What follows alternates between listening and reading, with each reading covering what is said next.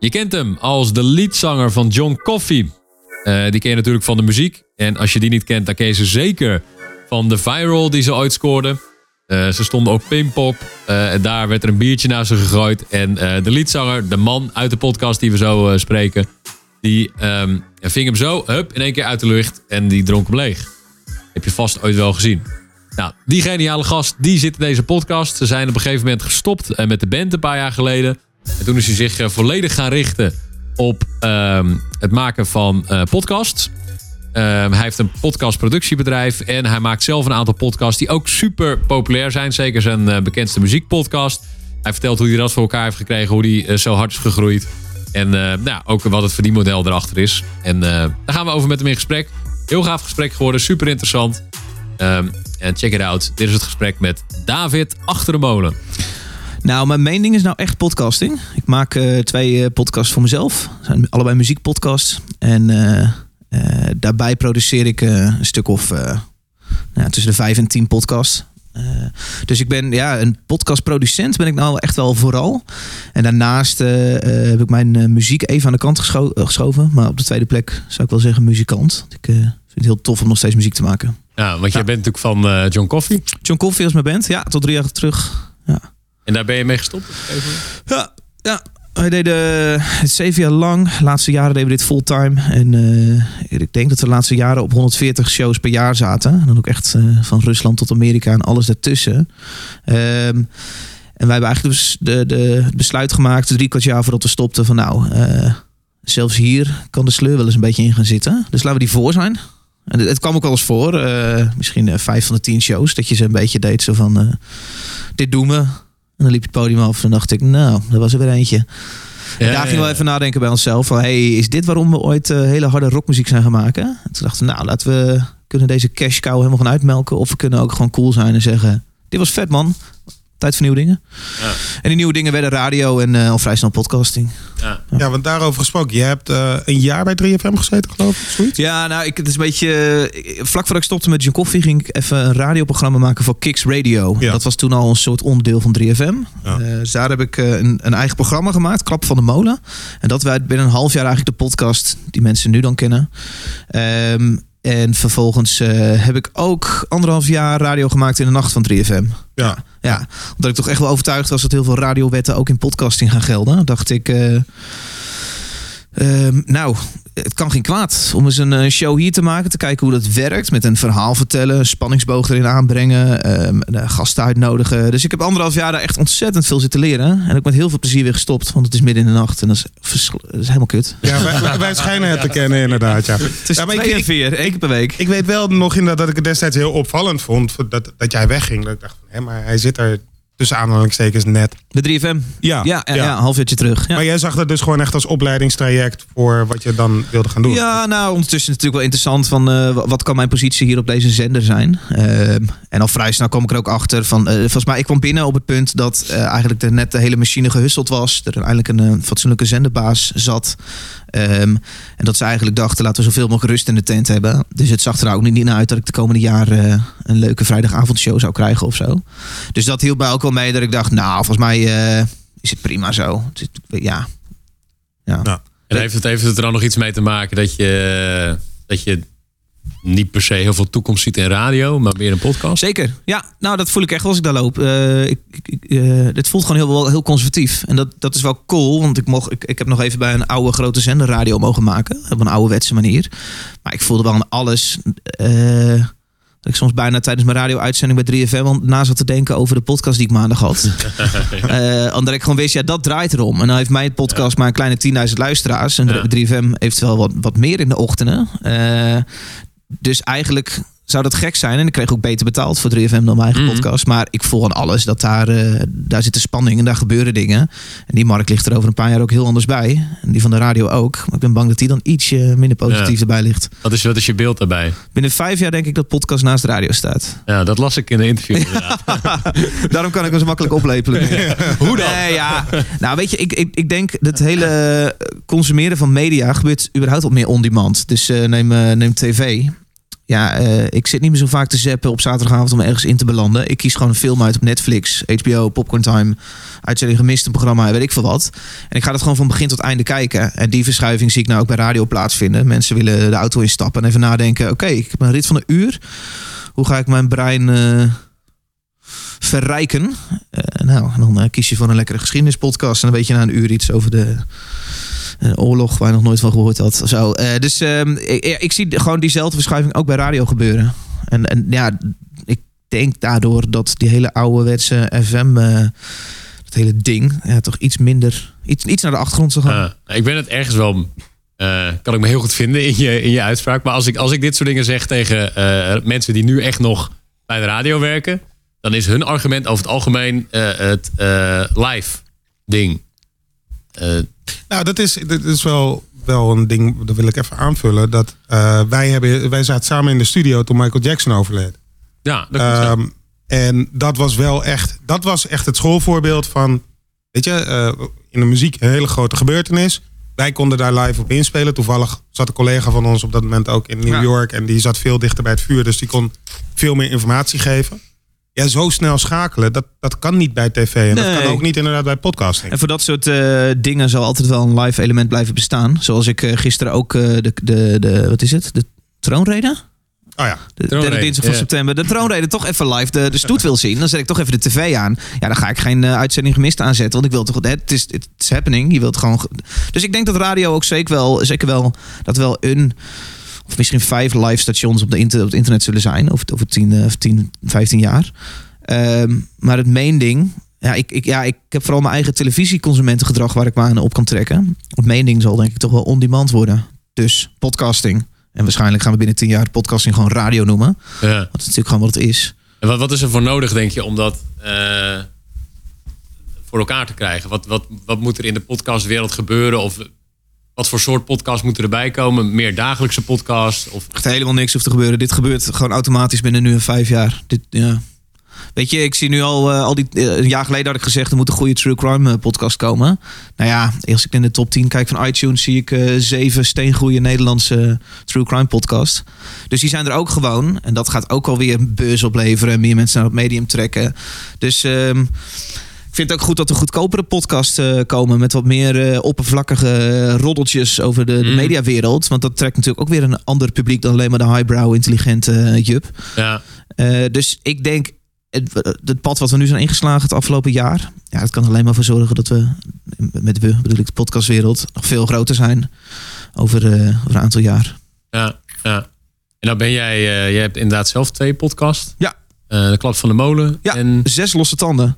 En die laatste is echt een metal punk hardcore podcast. ah, oké. Luisterde 2000 Dat zou de reden kunnen zijn dat ik hem nog niet ken. Maar... Nee, nee, nee. Je moet je vooral niet luisteren als je die muziek niet vet vindt. Maar we zitten gewoon eigenlijk met een stel jongens te ouwe hoeren over zes tracks die we uitkiezen elke maand. Zes nieuwe releases. Ja.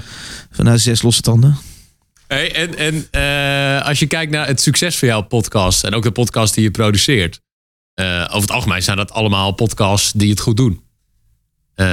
Ja, behalve de podcast die je niet kent. Maar, ja, welke kennen we niet? ja, maar de David de Moordzaak podcast die ik doe, die doet het goed. Die staat vandaag op één in iTunes. Oh, wauw. Dat is leuk. Oké, Ja. Oh, cool. Ja. Hoe krijg je dat elke keer voor elkaar? Want ik zie dat regelmatig inderdaad. Eh, elke podcast waar jij bij betrokken bent, die staat één op iTunes. Oké. Eh, tenminste, of een hele hoop in ieder geval. Ehm, Ja.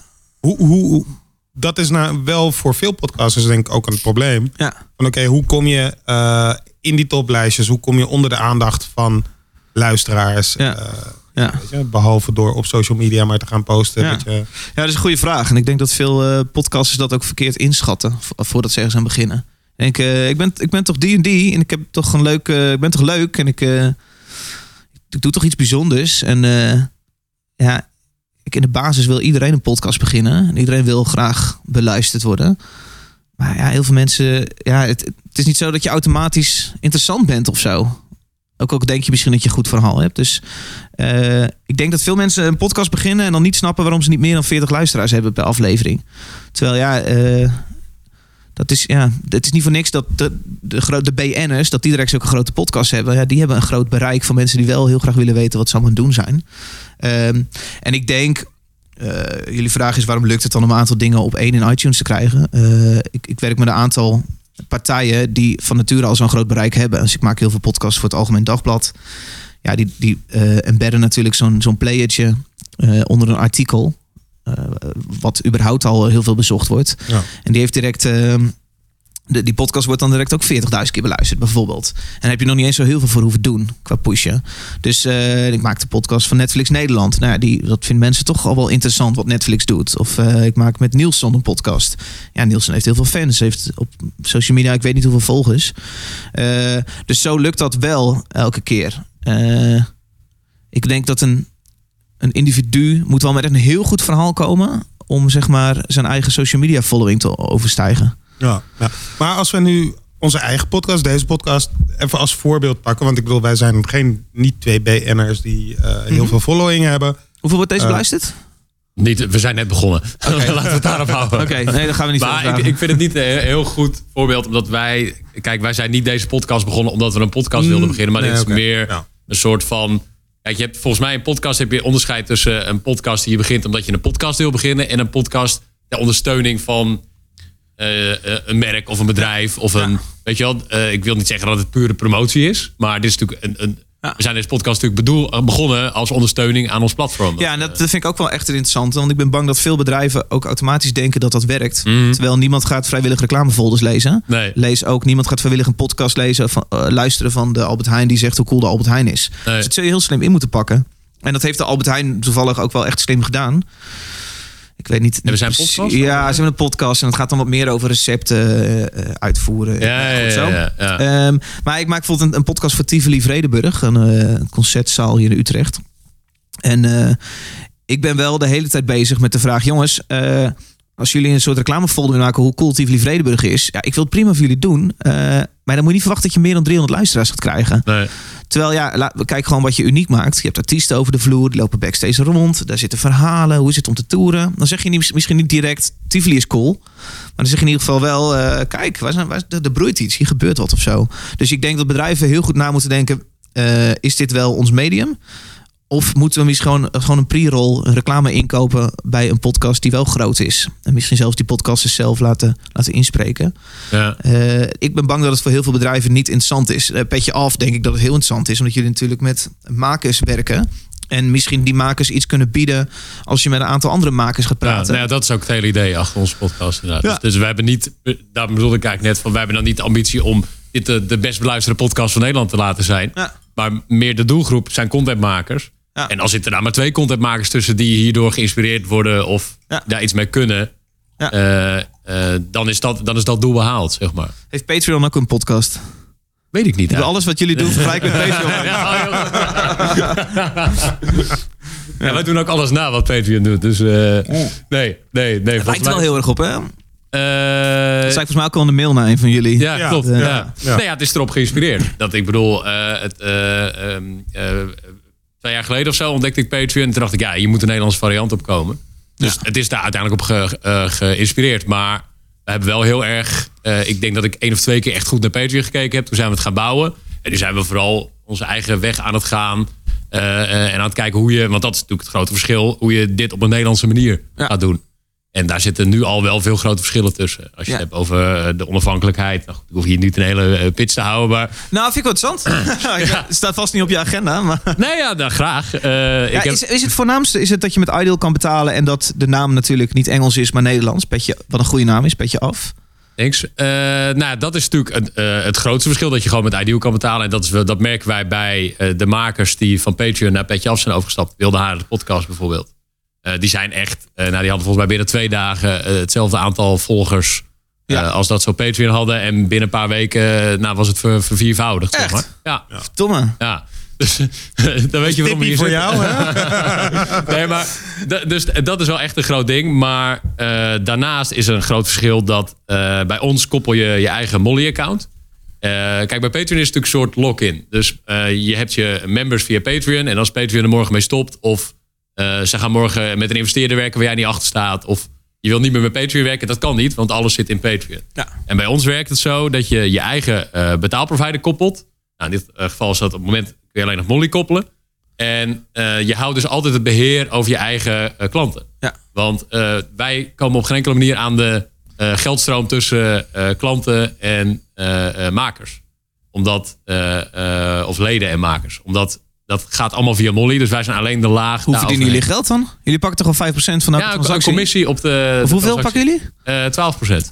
12%. Ja. Ja, op de. Op de ehm, eh, dat, dat gaat gewoon automatisch via de koppeling. Ja. Dus je koppelt Molly via een, een app die wij gebouwd hebben. Oh ja. En op die manier wordt daar automatisch fee op ingehaald. Oh, ja.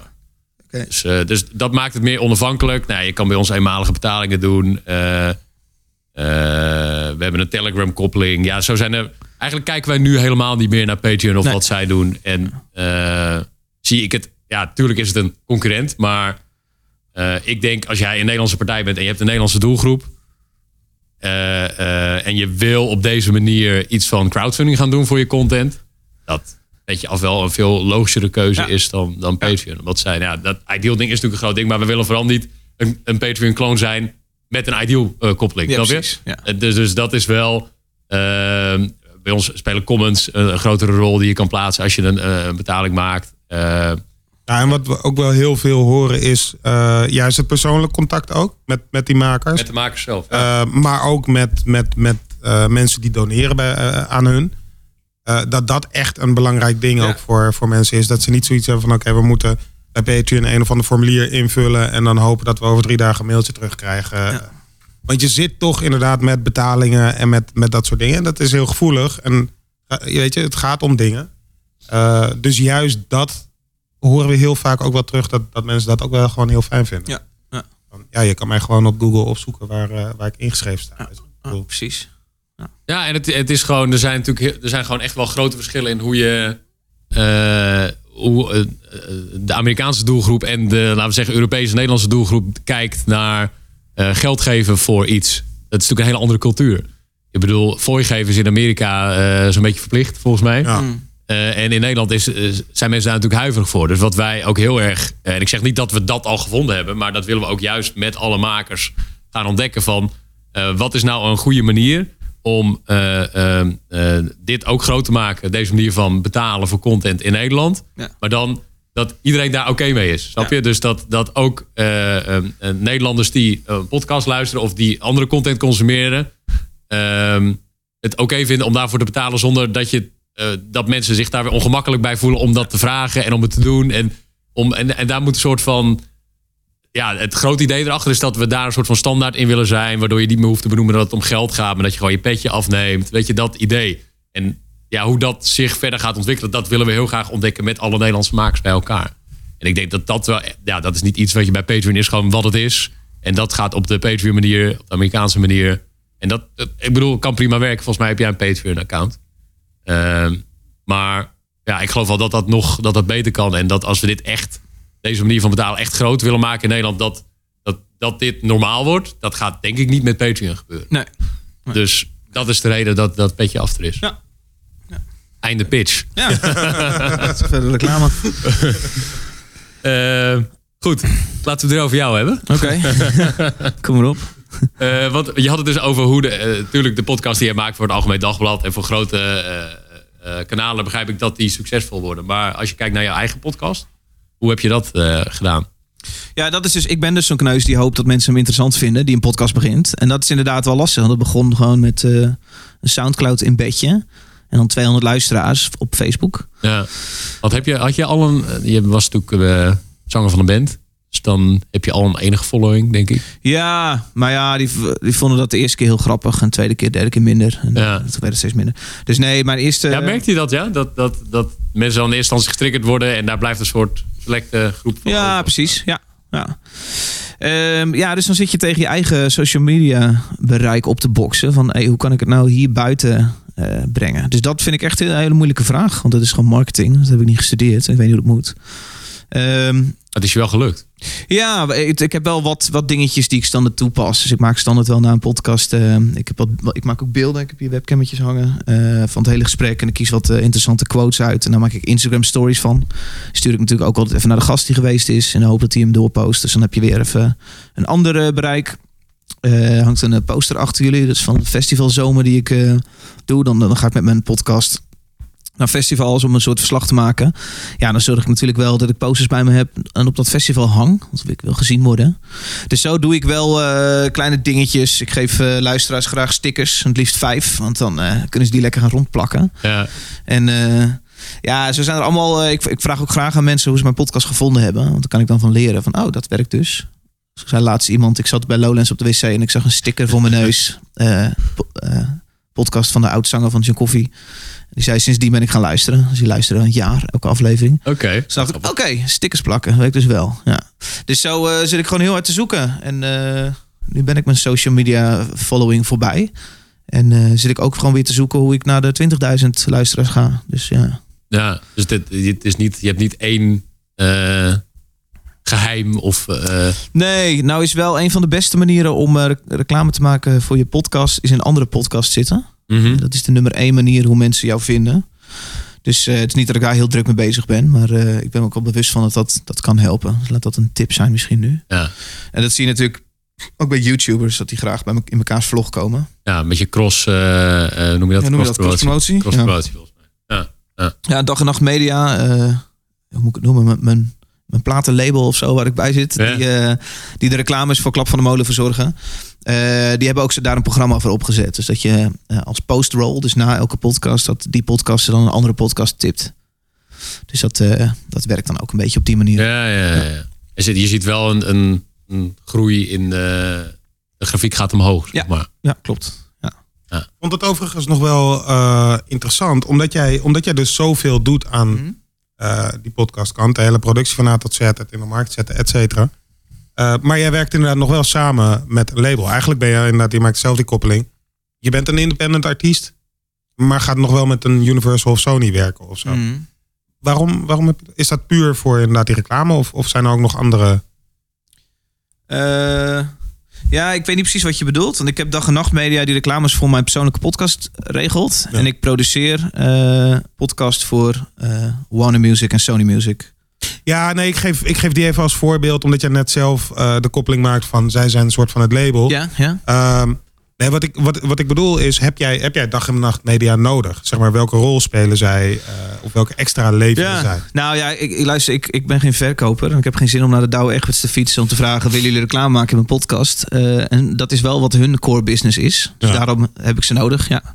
En eh, ik denk dat ik wel één dag in de week bezig zou kunnen gaan met het verkopen van reclames voor mijn eigen podcast. En misschien ben ik er dan ook wel beter in. Ik weg flauw idee. Maar ik heb er gewoon vooral helemaal geen zin in. Ik wil lekker podcast maken. Eh, dus ik, ben, ik maak dankbaar gebruik van wat dag en nacht media doet. Want het is ook niet, en dat, dat idee dat, dat leeft soms bij mensen, Mhm. van dat als jij maar op een gegeven moment een beetje bereik hebt met je podcast, dat dan adverteerders vanzelf wel komen. Nee, tenminste zijn we nu nog niet. Nee. Nee. Nee, en ook dag en nacht media vult mijn, eh, mijn, eh, mijn shows niet voor 100%. Ik denk dat ik afgelopen jaar van de 12 maanden vier, vijf reclames, vier, vijf maanden reclame heb gehad. Dus eh, ook zij moeten er hard voor werken. Want eh, adverteerders zijn nog, nog even niet zo heel erg happig op eh, al hun geld naar podcasters brengen. wat ik nog steeds wat ik niet helemaal snap. Maar goed, misschien ben ik iets verder dan in mijn hoofd daarin. Omdat ik wat langer mee bezig ben. Eh, ik kan me voorstellen dat het veel interessant is voor een, eh, een fietsenhandel. Een stuk minder interessant om reclame te maken bij 3FM of 538. Een stuk interessanter om een eh, specifieke niche wielrenpodcast te kiezen.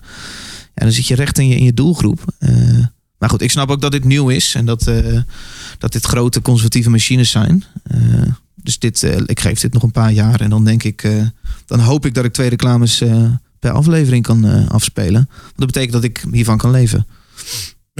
Maar wat, wat is dan het verschil, het grootste verschil eigenlijk als je inderdaad, even, even, even los van wat jij net als voorbeeld geeft met die fietsen, eh, fietsen maken, maar waarom, eh, wat, wat is het grootste voordeel ten opzichte van gewoon ouderwets reclame maken voor een commerciële partij? Ja, in je niche reclame Ja. kunnen maken. Dus kunnen, eigenlijk net zoals Facebook. Eh, je maar- maakt op Facebook geen advertentie en je zegt... eh hey, wij zijn petje af. Eh, en je gaat het targeten op heel Nederland. Nee, je gaat het targeten op een bepaalde doelgroep. Want je weet, de meeste creators zitten tussen de 20 en 40. Ik noem maar fiets hoor.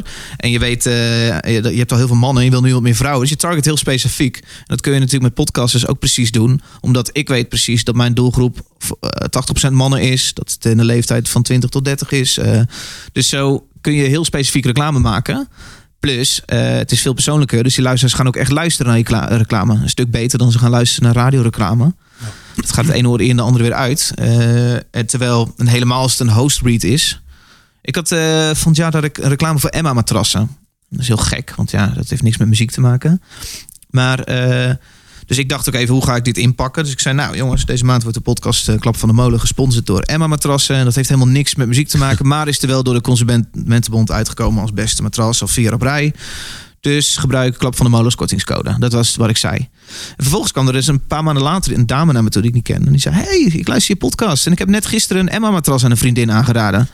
en dat staat helemaal nergens op. Want ik heb, ik heb dat ding helemaal niet. Ik heb alleen maar gezegd, zij support deze podcast. Maar eh, je creëert iets sympathieks rond dat merk. Omdat mensen jouw stem eh, kennen en hopelijk sympathiek vinden op den duur.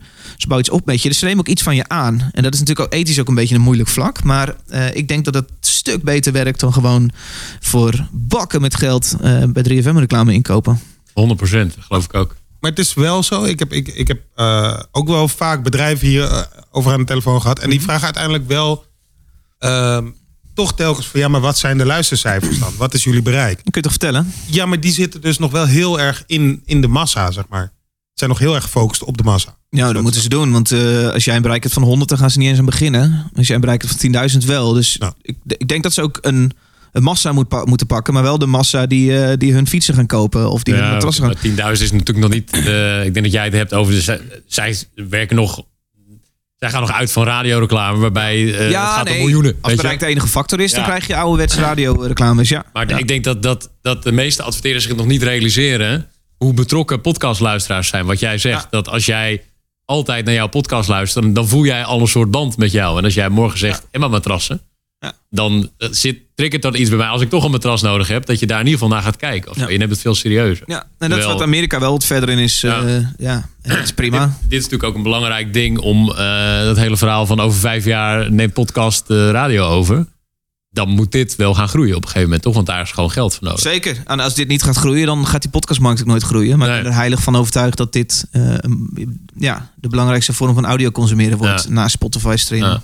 En ik denk ook dat volgens mij, als je kijkt naar het afgelopen jaar, dat ook adverteren en zo, ook met dag en nacht media, dat dat echt een onwijze vlucht genomen heeft. Zeker, ja. Als ik, ik luister laatst een podcast terug die ik een jaar geleden of twee jaar geleden met Michiel Veenstra deed over podcasting in Nederland. Ja. Nou, ik viel gewoon van de ene verbazing in de andere, zeg maar, wat er toen nog niet geregeld was, wat er nu wel geregeld is. Dus dat is wel, ja, je ziet gewoon een hele groei. Heel En welke elementen zijn dat? Ehm, ja, waar hadden we het allemaal over? Nou, bijvoorbeeld, eh, we hadden het toen over dat je als maker niet zo makkelijk op Spotify kan komen met je podcast. Dat is nu gewoon heel goed geregeld. Ehm, er is eh, qua, qua telsysteem, lu- luisteraars tellen, was er nooit een goed systeem. Nou, er is nu gewoon één systeem geïntroduceerd voor de hele wereld, wat de standaard is. Waar eh, iemand één minuut geluisterd moet hebben vanaf een uniek IP-adres. Nou, zo beginnen er op alle fronten begint er meer stabiliteit in deze markt te worden, waardoor het Wilde Westen iets saaier wordt, maar iets duidelijker ook. Eh, ja, ik weet even niet meer voorbeelden, maar we hadden, we hadden, we hadden- ik was verbaasd over hoe ver we al zijn inderdaad. Ja. Dus dat geeft me ook wel het zelfvertrouwen om te zeggen, over een jaar eh, ligt het er weer heel anders bij. Ja, ja, ja. ja dat, dit, dat kun je nagaan over vijf jaar. Zeker. Ja. Ja, ja. Hey, en ehm, nog even terug te komen op, op alle verschillende dingen die jij doet. Eh, ehm, wat mij opviel toen ik jou, toen ik mijn research deed. Oké. Hoe lang heb je geresearched? Dagen. Nee, maar een, een half uur of twee uur? Eh, nee, wel echt een avond. Echt wel. Oh, lang. ja? Ja, ja, ja. Nee, dat eh, probeer ik wel. eh, ja. Nee, ik ook wel, maar dat vind ik interessant. Nou ja, je moet wel weten wie je tegenover je Ja, krijgt, toch? ja, Vind ik. Ehm, eh, en daarvoor, ik bedoel, ik kende jou wel, dus je volgt iemand al een beetje, snap je? Dus dan, dat, dan weet je dat wel een beetje. Ehm, maar ehm, nou, je bent dus, je hebt die band gedaan, je hebt de radio gedaan, dat Mhm. soort dingen. Je hebt wel iedere keer keuzes gemaakt die best wel eh, desastreus zijn. Hoe zeg je dat? Eh, Rigoureus. rigoureus. Ja, ja. Dat je, ook als je het hebt over inkomen en dat soort dingen. Ja. Hoe, eh, hoe doe je dat? Ja, het is ook wel spannend inderdaad. Ja, het is heel gek, want onze band, je droom is dat je kan leven van je rockbandje. Mhm. En de laatste twee jaar konden we daar, of drie jaar konden we daar van leven allemaal. Naast de crew die we betaalden. Dus dat, ja, dat is hartstikke dom om dan te stoppen. Dus dat is inderdaad al jezelf in de voet schieten wat je inkomen betreft. En dan vervolgens ging ik, eh, en is, is heb ik een jaartje bij Tivoli wat meer gewerkt. Ik werkte daar als stage manager. Ehm, ja, vervolgens het podcasten Nou, weet je, podcastproductie is gewoon wel... Ja, maar even, Dat doe gaat nu vrij snel voorbij aan het stoppen van zo'n band. Ja. Maar dat is natuurlijk wel... Ik kan me voorstellen dat, daar een, eh, dat je daar gewoon een goed inkomen van hebt. En- Ja, nou, niet, niet heel... heel Nee, maar oké. MTV Crips, hoor. Nee, maar ik bedoel, een, eh, dat is je bestaan. Ja, zeg ja. En het is ook nog iets wat je altijd hebt gewild. Ja. Eh, en wat je dus, wat je dan wel zomaar even opgeeft. Zeker. En dat is natuurlijk wel, eh, kun je nagaan als je in een, eh, een baan zit die, die je wel geld oplevert, maar die je niet leuk vindt. Snap je? Ja. Dus, dus hoe gaat zo'n beslissing? Waar, waar, wat, hoe gaat, Ja, misschien ook een kleine arrogantie zo van de wereld ligt aan mijn voeten. Ik kan doen wat ik wil. Ik bedoel, ehm, misschien ben ik ook niet zo heel moeilijk. Als, ik, als niks meer lukt, kan ik ook nog skydive ins- instructeur worden. Of zo, lijkt me ook heel vet. Ja. En dan kan je vast je geld makkelijk mee verdienen. Dus ja, ook wel een beetje dat. Zo van, eh, nou, eh, ik kan toch wel alles. Dus, ja. En ik ben ook overtuigd dat ik alles wel een beetje kan. Maar in het geval van die band, ehm, dan heb je met meer mensen te maken. Ja. Het is leuk dat jij de beslissing neemt. ja, we waren maar- unaniem, eh, alle vijf. Ja? De crew en zo heeft niet meegestemd, maar eh, de bandleden, ja. Ja, we deden een rondje en dat deden we eigenlijk elke, na elke cd. eh, dan heb je een tourproces van twee jaar. En dan eh, is op een gegeven moment, het eind van het tourproces, ga je een beetje praten over de nieuwe plaat. Dan zeg je, jongens, eh, wanneer gaan we beginnen met schrijven? Wanneer gaan we opnemen? En dat was het rondje na een aantal platen. Van jongens, laten we eens even over kletsen. En toen was het rondje gewoon... iedereen was unaniem van, nou, misschien is het wel gewoon goed zo. En dan gaan we er een hele mooie strik omheen doen. Maar dat neemt inderdaad niet weg dat het heel spannend is. En dat je opeens... er komt van alles natuurlijk te vervallen. Het is, Ja. het is heel sneu. In zo'n jaar tijd gaan er steeds minder mensen met je op de foto. Op een gegeven moment eh, eh, stond ik bij een eh, rockshow in de AFAS. En dat zijn op het moment, dan heb je gewoon het, het John Coffee publiek. En daar kwam op een gegeven moment een, een jongen naar me toe. Zo'n beetje onzeker, schuifelend. Dus ik ging al in de modus van, oh, ik, die wil het foto. Dus ik ging al zo in de joviale, tuurlijk, leuk modus. En die vroeg aan mij, meneer, kunt u misschien een foto van ons maken? oh, wat sneu, het is echt klaar. Ja, ja. Dus ook daar is het. Dus dat, dat is natuurlijk best wel eh, voor je ego ook even gek. Van eh, verdomme, ben ik, nou, ben ik nou niks meer? Mm. Dan ga je bijna even je identiteit verwarren met wat je op het podium deed. Eh, nee, dus dat is best wel ingrijpend. Maar ik ben overtuigd dat je daar ook beter uit kan komen. Of zelfverzekerder misschien of zo. Nou ja, dat, je, dat je niet alles eh, uit het ding hoeft te halen dat jij de zanger van John Coffee Precies, ja, precies. Ja. En dat het, dat het eigenlijk een vrij loze titel is. Ook al ben je daaraan gaan wennen in een eh, paar jaar tijd. Ehm, maar dan is inkomen inderdaad ook wel echt spannend. Want ja, de, de- daar komt ook iets te vervallen. Mhm. Dus eh het is ook een jaartje bij Tivoli gewerkt, maar dat vond ik een beetje toch uiteindelijk. Nou, dat was, weet ik niet. be- begon ook saai te worden. Dus toen eh, vroeg iemand mij een keer, het AD begon daarmee, van hey, kun jij niet eh, wat je met jouw podcast doen, doet, ook voor mijn podcast doen bij het, voor het Algemeen Dagblad? En toen dacht ik, ja, heb ik daar zin in? Want ja, ik haal er niet zoveel uit. En eh, nou, ja, dus dan, dan kun je gewoon een dagprijs gaan verzinnen op, het, op basis van dat.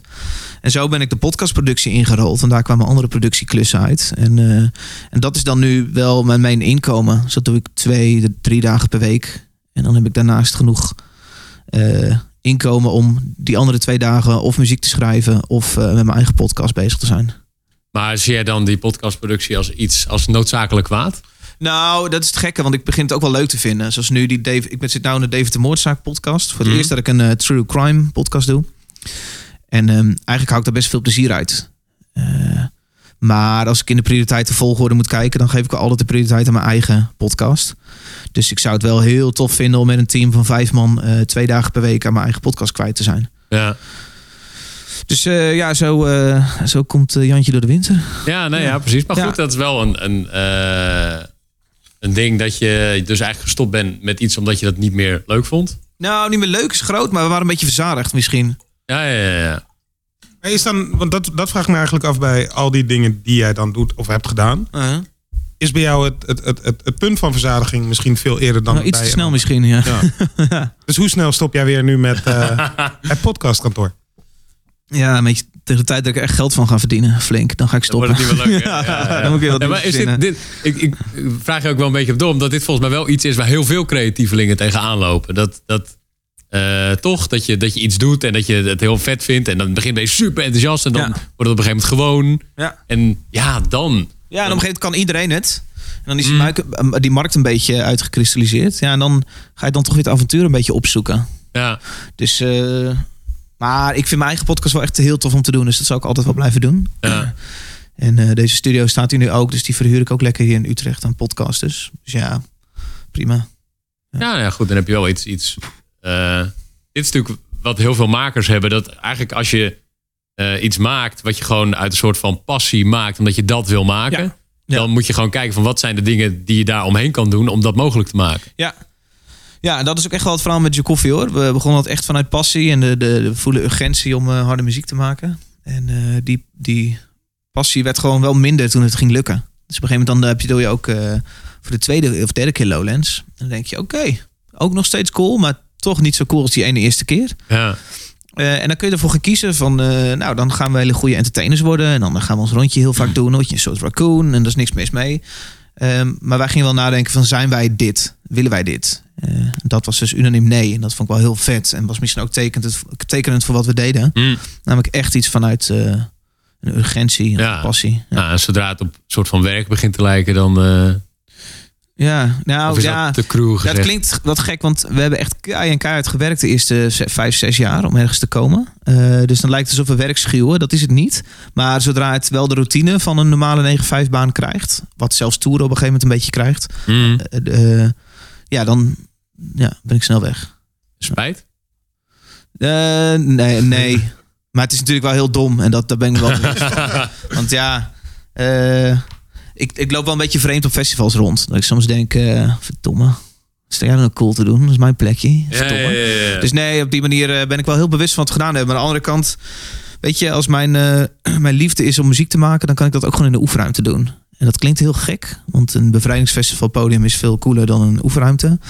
Eh, maar het, het, het ding is hetzelfde. Je maakt muziek met mensen. En ik vind het ook heel leuk om op het podium te staan hoor. Het liefst voor, voor heel veel mensen. Maar nou, ik vind het wel cool om terug naar die basis te gaan. Van, eh, hey, eh, heb ik zin om muziek te maken? Ja, Ja. wat voor muziek? Dus dat. Maar dat is natuurlijk een belangrijk onderdeel wat, wat je dan niet meer hebt in de studio. Dat, zijn de, dat is inderdaad het publiek. Dat kan ook een hele belangrijke drijfveer zijn. Ja, dat vind ik wel een verkeerde drijfveer. Ja? Maar waarom dan? Want er is geen directere feedback te, te verzinnen dan een publiek wat tegenover je staat. Ja. Volgens mij. Ik hoef helemaal geen directe feedback van het publiek. Zeker ze klappen als ik roep, jullie zijn in een feestje. Ja, dat is in principe vrij oppervlakkig. Maar het werkt wel. Ja. Dus op een gegeven moment ging ik daar ook een beetje naar leven. Ik gewoon een goede entertainer werd. Eh, ehm, terwijl ja, ik, als ik mezelf wil bevredigen, even vies, maar dan, eh, dan roep ik niet, heb- David heb je zin in een feestje? Jee, zo. Dan ga ik gewoon nadenken, hé hey man, ik wil echt een super vette metafoor nu verzinnen. En dat wordt mijn songtekst. En ik wil dat die daar ontploft en daar ontploft in het liedje. En dat vind ik wel, eh, daar hecht ik meer waarde aan dan dat, dat publiek dat juicht voor heb je zin in een feestje en die na afloop een handtekening wil. Niks zo oppervlakkig als een handtekening vragen van iemand. Ja. Dus nee, dat, nee dus op, in zekere zin, met alle respect, eh, heb ik wel een beetje scheid aan het publiek eh, gekregen. Omdat ik ze wel op waarde leer schatten. En dit, dit klinkt heel negatief. Dat, dat is helemaal niet waar. Ik, ik, ik ben blij met elke vette participatie die we met het publiek konden doen. En de energie die ze ons gaven. Eh, maar als ik kijk puur naar het maakproces, dan hoef ik niet de, de directe feedback van het publiek eh, te ik, denk, hebben. ik, ik denk dat je twee soorten muzikanten hebt. En dat is inderdaad muzikanten die muziek voor zichzelf maken. En muzikanten die eh, de muziek voor, voor de mensen maken. Ja. Ehm, wat jij net zegt inderdaad over die urgentie. Er was urgentie om Keiharde Rock te gaan maken. Ehm, die is volgens mij dan toch ook wel redelijk gestoeld op juist het publiek die dat wil, toch? Of niet? Maak het nu te... Nee, nee, nee. In principe stond ik zelf vroeger als kind met mijn benen op mijn bed. eh, met een nepmicrofoon mee te schreeuwen met cd's.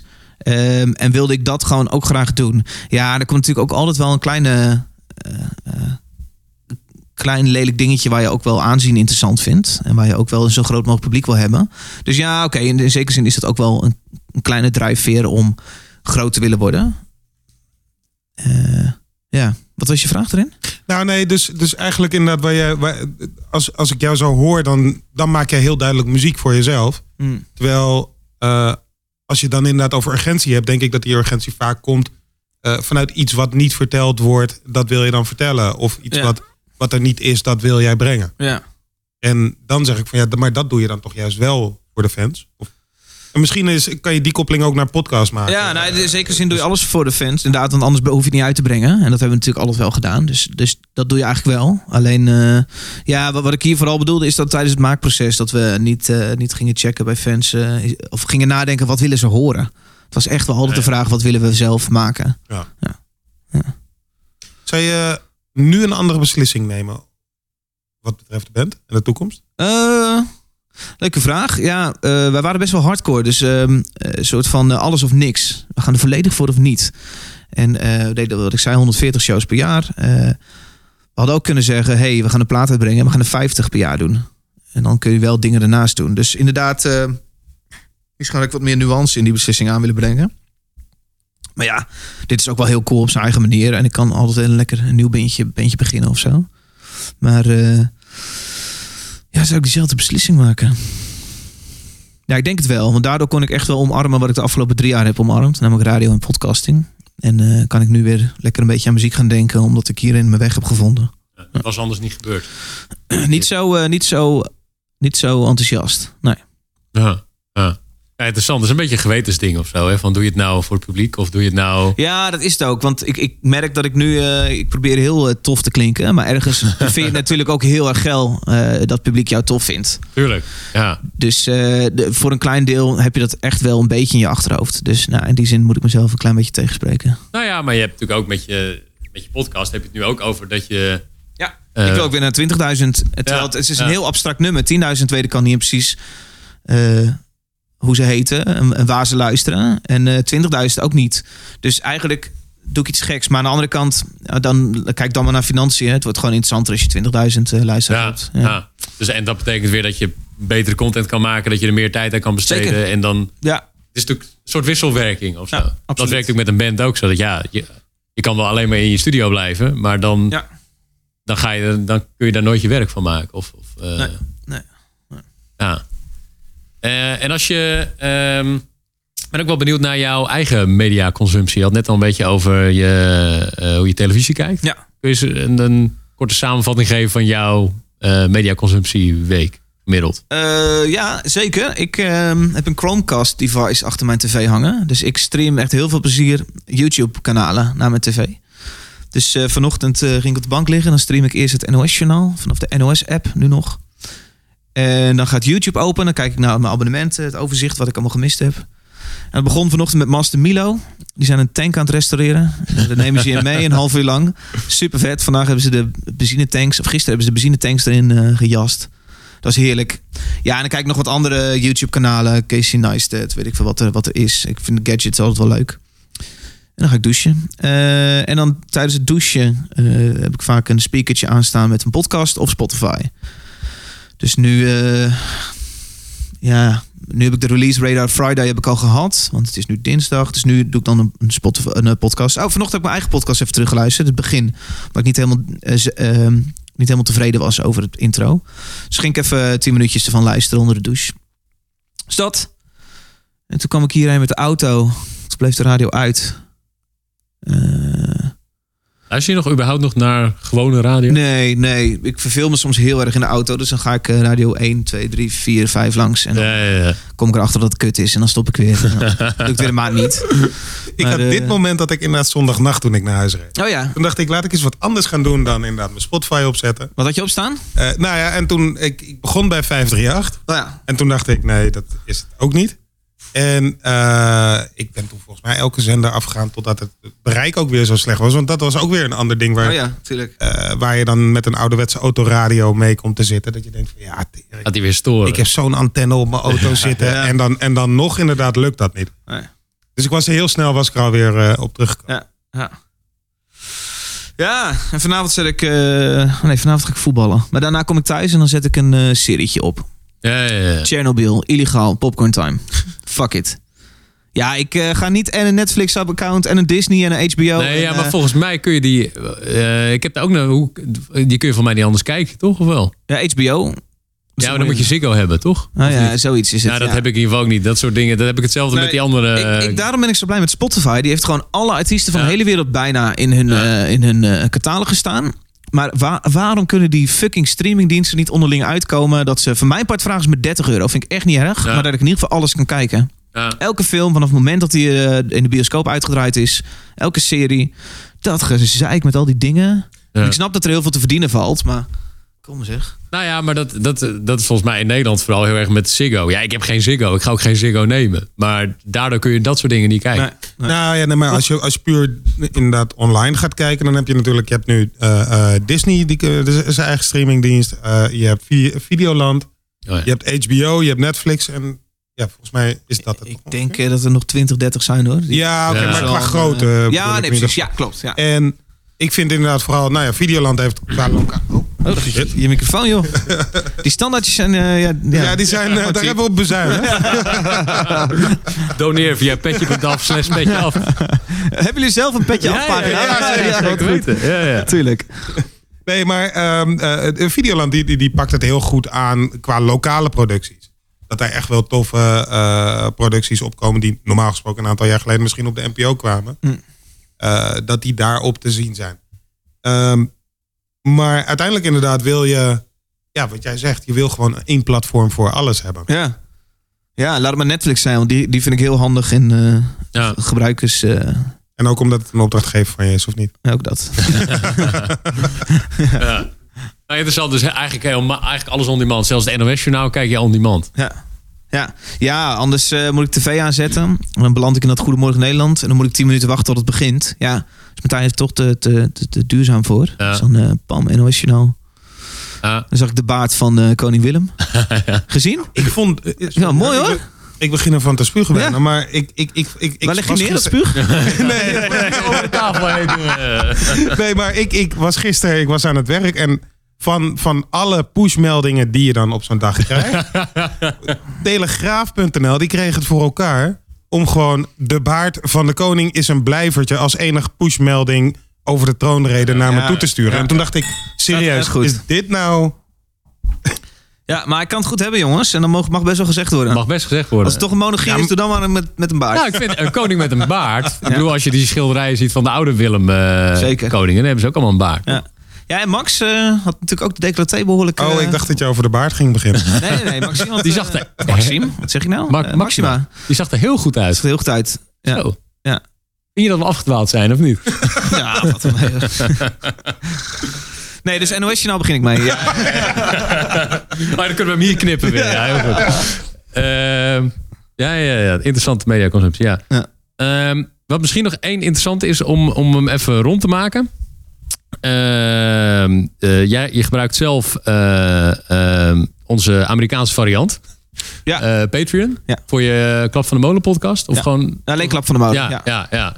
Ehm, dit, dat doe je eh, 50 eh Patreons. Ik denk zoiets. En Ja. ja. ja, 220 euro wat ik dan per maand En kun je nog iets vertellen over hoe je dat, of hoe je dat aankleedt? Of, of is het gewoon heel sec, dit kun je doen? En, Nee, eh, mensen kunnen 1 dollar supporten. Mensen kunnen 2,50 supporten. Dan krijgen ze een shout-out in mijn podcast. Dan zeg ik, hey, we hebben nieuwe Patreon patrons. Mensen kunnen 5 euro supporten. Dan krijgen ze een shout-out en een sticker. Voor 10 euro krijgen ze een shout-out sticker en een t-shirt. eh, dat, dat dan speciaal voor patrons is gemaakt. Dus zo, eh, volgens mij bij 15 of 20 krijg je inspraak in de gasten die, die langskomen. Nou, zo heb ik, heb ik dat een beetje verdeeld. En ja, dat... is wel interessant. Ik ben wel een beetje. Ik vind het gek, want ik heb, ik heb best wel veel luisteraars. Echt wel. eh nou, 8, 9000 is wel een beetje per aflevering. Eh, maar 50 man daarvan is natuurlijk een heel klein percentage. Dus eh, ik heb deze week ook weer een oproepje gedaan. Van hey, zo'n podcast kost geld. Mocht je iets terug willen doen, nou, de standaard oproep. Ja, dan komt er toch niet zo heel veel uit. Dus ik vind het toch wel interessant. Wat triggert mensen om dus wel te gaan betalen en wat niet? Zelf ben ik patron van de Snijtafel. Is een eh, VPRO. Oh nee, niet meer van de VPRO. Is, eh, een, eh, Zijn ze onafhankelijk tegenwoordig? ja, ja, Oh ja? Oké. Ja. Te gek YouTube kanaal. Dus volg dat zeker. Ehm, en hun support ik al een paar jaar voor 5 euro per maand. En ik, dat is ook het enige wat ik support. Maar ik vind het wel interessant in mijn hoofd hoe dat Ja, ooit hoe gegaan dat is. Waarom- ja, precies. Ja, ja, ja. En ik weet dat ik, ik, ik vind hem ook wel een beetje cool die het doet. In zijn nerdy manier. Dus ergens voel ik me ook wel stoer dat ik me aan hem bind. Dus ik vind het ook wel stoer om te zeggen dat ik dat support. Dus ik, ik zit heel erg te zoeken naar waarom Ja, dit doe ik dit soort dingen. En hoe kan ik dan zorgen dat luisteraars net een stapje verder willen. En zeggen, ik word patron. Dus dat vind ik interessant om over na te denken. En tegelijkertijd heb ik niet zoveel zin om daar de hele mee bezig te zijn. Nee. Maar Nee. eh, ja, ik ben blij dat ik die pagina heb. Want ik, eh, ik kan er bijna mijn huur mee betalen van dit kantoortje. Ja, ja, ja. En je hebt niet een specifieke manier om het aan te kleden of om... eh, Wat bedoel je met gifjes en eh, nee, ik wil, niet, ik wil niet de pagina Van zelf. Hives. De kantoorruimte eh, bedoeld. En dat ik nu kom met... Bij Petje Af kan dat dus wel. nee, ik bedoel in je, in je podcast. Want het is... We hebben hier heel lang met eh, Elger over gesproken. Oké. eh, die ehm, een podcast heeft voor Over Wie is de Mol. En Mhm. die hebben, nou, voor mij doen ze iets van 2500 dollar per maand of zo met die podcast. Via Patreon. En, Dat is echt fucking veel. heel veel, ja. Nou hebben zij natuurlijk ook echt wel een hele grote... eh, nou ja, zij hadden 20.000 eh, luisteraars of zo. ja. 10, 15, oh, 20 nu. Oké. Ja, ja. Dus, dus op zich is dat in die zin redelijk in dezelfde richting. Maar zij hebben wel, een, zij hebben wel iets gedaan waardoor dat Ja. eh, getriggerd is. En zij hebben wel een hele goede eh, community. Ja. Die, waar ze ook echt, eh, dus zij, zij hebben een WhatsApp groep en zij bieden ook exclusieve content aan. Ik denk dat dat echt een groot ding is. Ja. En eh, zij leggen in hun podcast echt super duidelijk uit eh, waar ze het voor gebruiken. ja, dat is een goeie. Ja. Ehm, eh, maar ook bijna excuserend. Weet je wel? Van, het is niet zo dat wij onszelf willen verrijken, maar we hebben dit, we hebben dit, snap je? Ja. Dus dat. dat goed, nu geef ik eigenlijk zelf antwoord op de vraag. maar Dat is een manier. Ja. ja, ik- dat, dat, eh, maar daar ben je dus nog niet onwijs mee bezig geweest, zo bedoel ik eigenlijk. Nee. Meer zo van: eh, dit doe ik en je kan me supporten. En Ja, ik heb wel van die doelen gesteld. Maar vaak, zodra ik een doel bedenk, heb ik het al uitgevoerd. Ja, ja, ja. Dus ja, eh, nu had ik een doel. Als ik de 500 euro per maand bereik, ga ik een producer aannemen. Ja. Waardoor het inhoudelijk sterker wordt. En ik dacht, ja, daar ga ik toch niet op wachten. Dus nu heb ik een producer aangenomen. Ja, ik ja, nog steeds op 220 zit. ja. Dus dat werkt natuurlijk ook niet echt. Maar ja, ik heb me ook niet laten belemmeren tot... Nee. En, en hoe zie jij de toekomst van, van dit soort eh, manieren van betalen voor content? Als je het hebt over verdienmodellen voor podcasts, je hebt natuurlijk advertising en je hebt dit eigenlijk. Ja. Ja, ik vind het... Ik zou liefst zeggen dat dingen als Petje Af en Patreon eh, de manier wordt. Maar ik denk dat het harde advertentiemodel gewoon wel het beste werkt. Dus ik denk dat dat wel de main, het main ding komt. En dat wordt, blijft. En dat eh, Patreon een Petje Af daar een mooi schepje bovenop gooien. Eh, ja, dat denk ik. Ja. Want zij kunnen in principe gewoon heel goed samen Ja. naast elkaar natuurlijk. Zeker, ja. Nou ja, sterker nog, je hebt met, dat horen wij nu ook van gebruikers van Petje Af, dat je met de statistieken die je hebt eh, van eh, mensen die betalen, Ja. eh, daar kun je ook mee naar adverteerders. Want daarmee kun je laten zien hoe waardevol de mensen zijn die naar je luisteren. Wat Ja. ze al voor je over hebben, terwijl er eigenlijk nog niet zo heel veel tegenover staat. Zeker. Ja. Weet je, dus dat, eh, ik denk dat dat heel goed samengaat. Ja. En ik denk inderdaad zeker dat het niet, eh, dat je via Petje Af of via Patreon nooit een, daar ga je niet een, eh, nou volgens mij zijn er wel hele grote Patreon pagina's in Amerika. Mm. Maar in de basis, zo is Petje Af in ieder geval ook niet bedoeld, is, zou je daar nooit eh super veel geld mee gaan verdienen. Of zo. Altijd het doel zijn Ja. om je kosten te dekken. En ik denk dat het anders namelijk ook niet werkt. Nee, nee. Dat het dat dan een beetje de sympathie verliest. Ja, precies. Ja. Ja, oké. Heb je nog podcast tips? Ehm, David de Moordzaak vond ik erg sterk. Gewoon, Goed geproduceerd ook, hè? Trailer nu van online. Ehm, ja, podcast tips. Oeh, lastig. Mag ik daar mijn telefoon bij? Ja, graag. Maar Wat een oh, overval je me mee, joh. Klap van de molen. Nee, Mm. eh, ja, ik blijf een podcast over media altijd heel leuk vinden. Alexander Club. Ja, die is leuk. Ja, ja. Ehm, Misschien binnenkort een petje af pagina trouwens. Ze hebben, ze hebben een poging gewaagd. Oké, maar- Het is gevoelige bedrijfsinformatie. Oh, mag ik dat niet eh, zeggen? Steve. Oké. dan knippen we eruit. Ja, eh, Ja, laten we even eh, anders kijken. Wat, wat zijn de laatste vijf die je hebt geluisterd? oeh. Behalve die Oh, van dat is confronterend. Oké, dat is een podcast over media. Dat is ochtendpot om te checken eh, wat ze aan het doen zijn. Ja, en dat is heel veel werkpodcast. Want eh, AD Eredivisie podcast, eh, de Royalty podcast niet, In het Wiel. Ja, man, man, man, nog, toch nog eens een keer geprobeerd eh, laatst. Eh, toch niet helemaal. Ik, ja, dus zo... ja, die, het zijn Grappig, zes. volgens mij ben jij de eerste die ik heb gevonden die ook echt niet, niet laaiend enthousiast over man, man, man is. Nee, Zeg maar zonder het persoonlijk, maar ik, heb, ja, ik weet niet of ik het. Nee ik, zou, ik zou het niet zo opzetten. Nee, Nee. nee. maar dat heb ik dus ook. Maar ik heb het idee dat wij ongeveer de enige in Nederland zijn. Nou ja, nou, wat, dan wat- moet jij de laatste podcast over media's luisteren aan het eind. Daar eh, worden ze heel boos op die podcast. Echt Oh. waar? Ja, daar Hoezo? zit Marcel van, eh van Roosmalen heet hij. Oh ja, ja. En dan gaan ze, dan gaan ze tekeer. Dat vindt het niet goed of zo ook. Ze zijn er niet zo enthousiast over. En ze balen een beetje van dat die radiocommunity naar, eh, Ja, naar podcasting ja, ja, gaat. ja, ja. Ik vind het zelf geen goed argument. Want dit betekent dat het grote publiek deze Ja. kant op komt. Nou ja, ik denk dat, dat wat je er ook van vindt, dat het een, een goede, eh, waar je het net over had, dat er wat meer amusement in de podcast komt.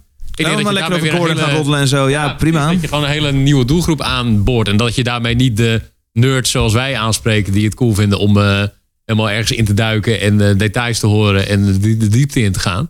Ja, volgens mij zijn er gewoon veel mensen die podcasting een geile niche vinden. Die, waar een eh, hoop intellectuelen samenkomen.